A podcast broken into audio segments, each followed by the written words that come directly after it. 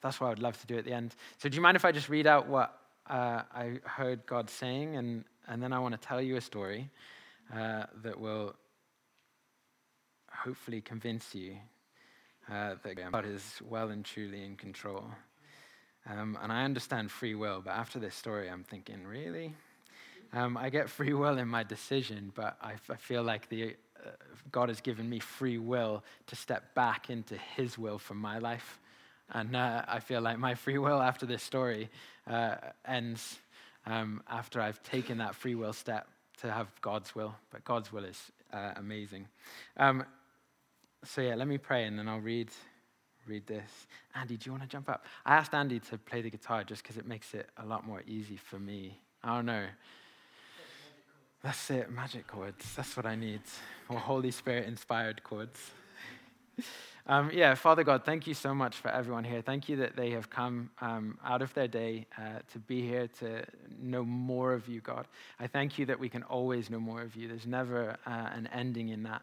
Um, and so I pray that you would uh, allow me to, to speak from what you've shared with me. And, and I just ask that we would all open our hearts and open our minds to receive what you want to say to us today. Amen.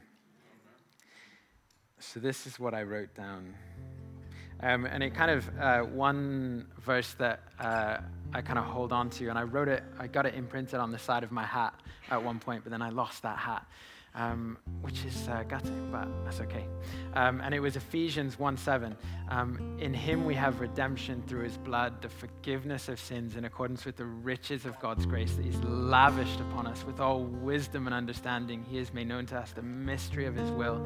And that mystery is to that all things in heaven and on earth would be under Christ. All things, our lives would be under Christ. I just, I love that. And it's, it's just like, like gospel in a sentence. Um, I just encourage you to. Um, I don't know if you know spoken word.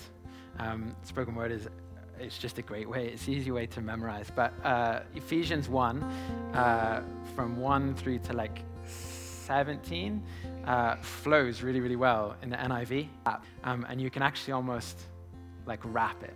But obviously, I'm not going to encourage you all to rap. So just speak like you were rapping. That's what spoken word is. But do it, try it. It flows really well. I'm not going to do it right now.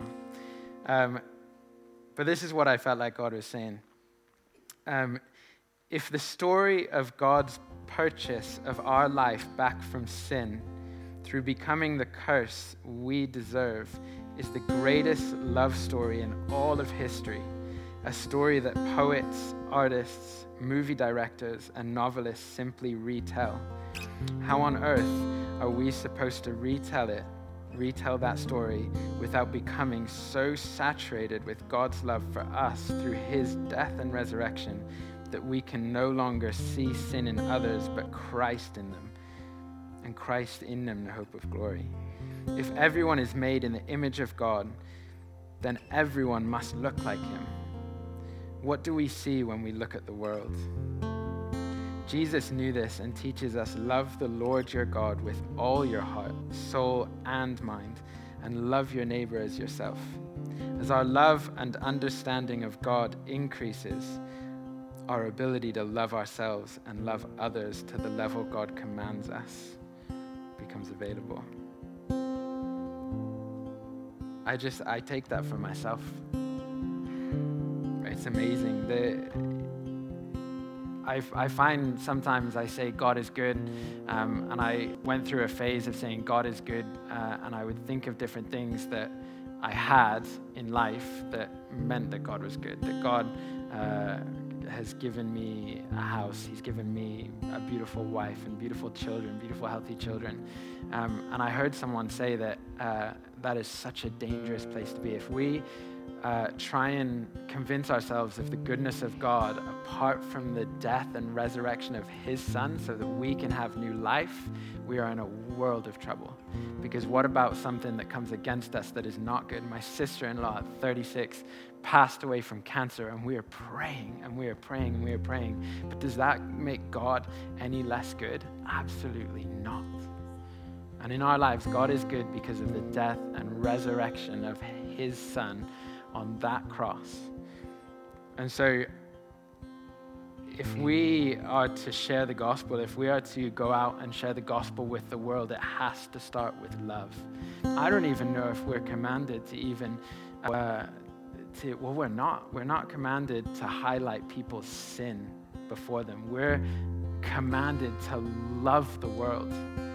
And when we love the world, oh, we pray for conviction over their life, that the Holy Spirit would fall upon them and convict them that their life doesn't need to look like that and what they're doing is wrong. But we don't go around highlighting that sin. And therefore, I don't believe we should even look at sin in other people. We should look at them and say, God, let me see past the sin. Let me see the love that you have for them. And so I want to tell you a, a quick story, and this will hopefully blow your mind. If you really enter into this story and, and really figure out, like, if God is in control, then He's doing something. So I was. Uh, I was in um, Amsterdam recently. I got, I, I, got to go out and spend some time with the Awakening Europe team, which is where they're doing stadiums across um, the UK. Um, and the reason I was there is just to a spend time with them, just to develop another relationship, um, but also to pray for the Netherlands um, and pray for the salvation of the Netherlands. Um, and uh, so I flew out. I got lost in Amsterdam for a little while. Got to the prayer meeting. Um, we prayed. Uh, for two hours just for the Netherlands, for God to break through, and for the individual people uh, in the Netherlands, but not just uh, Amsterdam, but Rotterdam. So, Rotterdam is going to be where the stadium is going to be held. Um, so, praying for the people in Rotterdam to be at that stadium, to hear the gospel, to be convicted by uh, the Holy Spirit, and to give their lives to Jesus. Um, and so, uh, I flew out the next day. Um, and so, imagine uh, an airport. So uh, you've got the entrance to the airport. Um, it wasn't just an airport, it's one of the main train stations there as well. So everyone, you can imagine the, the bustle of it, especially at 8 o'clock in the morning when everyone's catching flights at 59 different gates. Just think about how many people, what is that, 100, I don't know, 100 people on each flight, 59 gates, that's a lot of people. Um, plus all the people in the trains, plus all the people that just wanted to go for coffee. And so I'm there and I'm looking uh, for a place to charge my phone because my ticket was on my phone, which is a great thing until your phone dies. Uh, that's no longer a great thing. So I was looking for a place to plug in my phone. And the only place that had a USB uh, was Burger King. So I passed Burger King. I was like, oh, I'll, I'll, come back in a minute. I'll buy some little mini clogs for my kids. Um, came back around uh, and uh, sat at Burger King.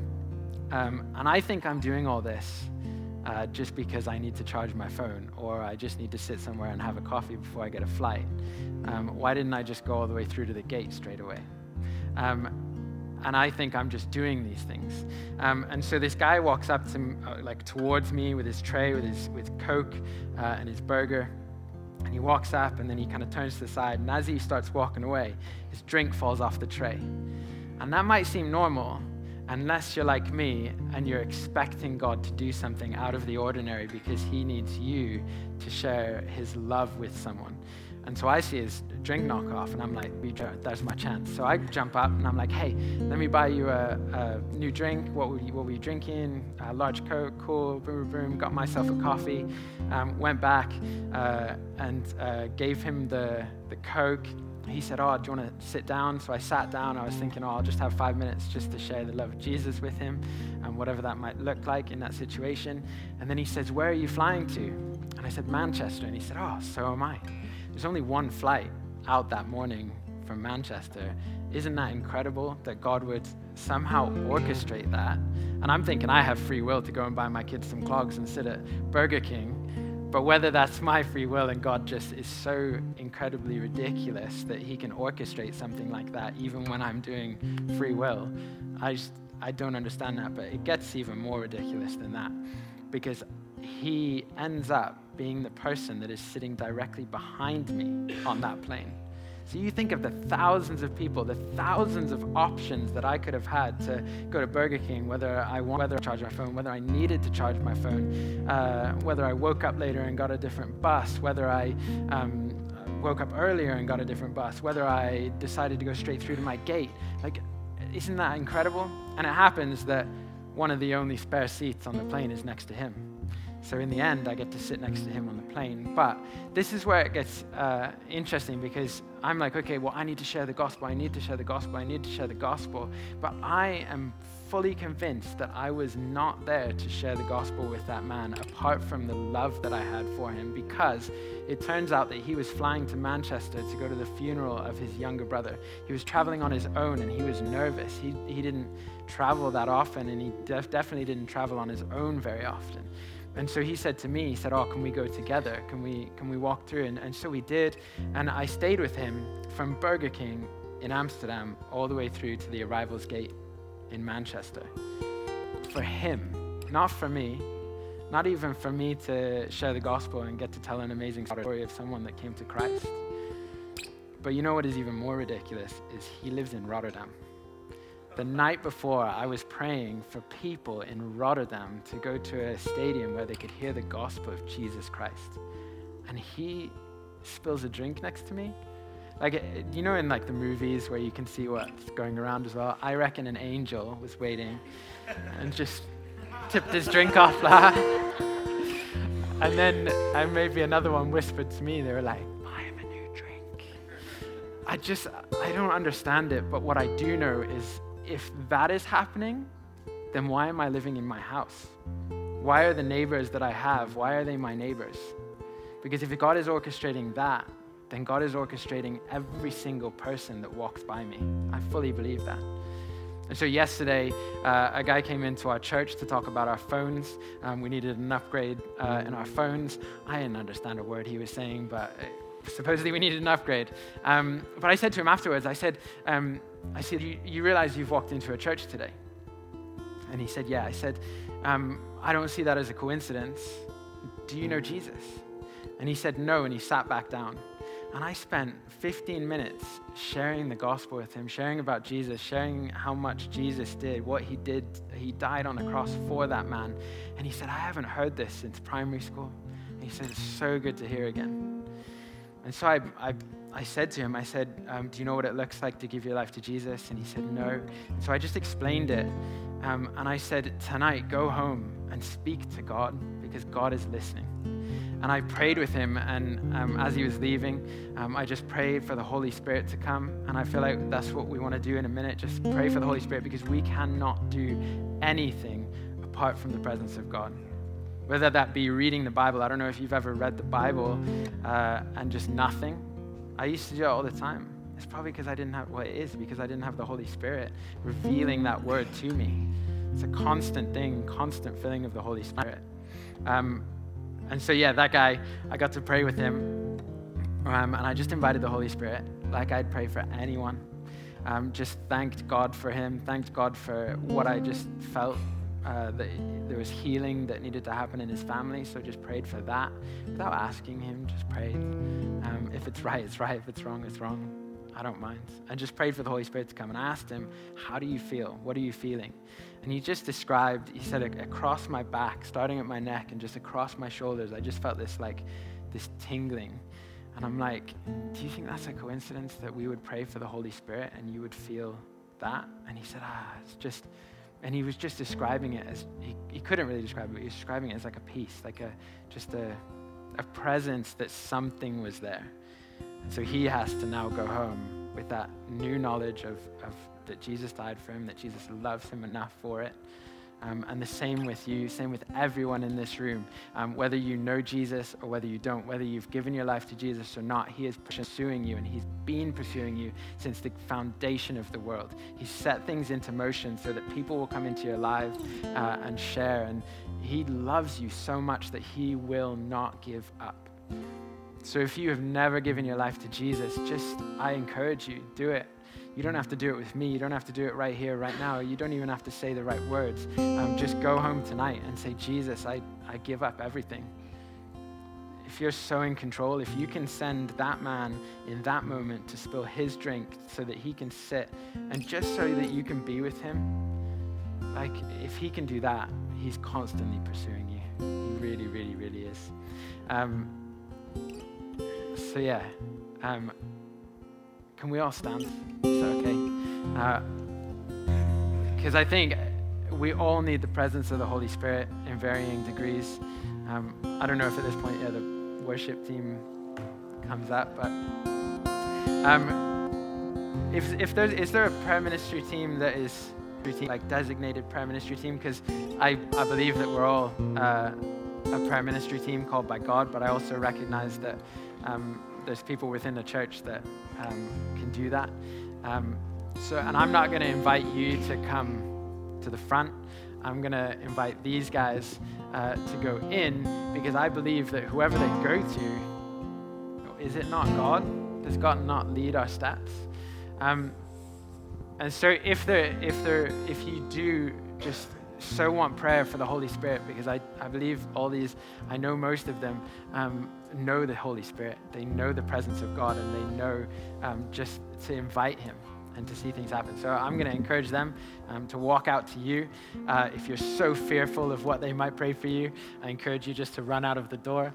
Um, come back next week uh, and make sure you come back. But uh, yeah, so maybe we'll just start worshiping. And these guys are going to filter through. If you really do want prayer, um, just put your hand up um, and they will come directly to you. Otherwise, uh, I encourage you to jump over chairs and get to whoever you can. Um, but yeah, just let me pray. If you just place your hands out in front of you like um, you would be receiving something. And oh, Holy Spirit, we ask that you would come right now. God, I thank you that you orchestrate everything, that you have plans and purposes for our life. But we need you, Holy Spirit. We need you because some things in our life are getting in the way. And we just want to command those go right now in the name of Jesus. And we want to receive more of you, Holy Spirit. And I want to say right now that there is nothing, absolutely nothing in your life that can separate you from the love of God. And therefore, the Holy Spirit will come and He will make His home in you, but also He will come upon you, rest upon you for the sake of others. And so, Holy Spirit, I ask that you would come right now we would just be aware of your presence. And I thank you as uh, the prayer ministry team um, just goes out, that God, that you would go with them. Holy Spirit, that you would rest upon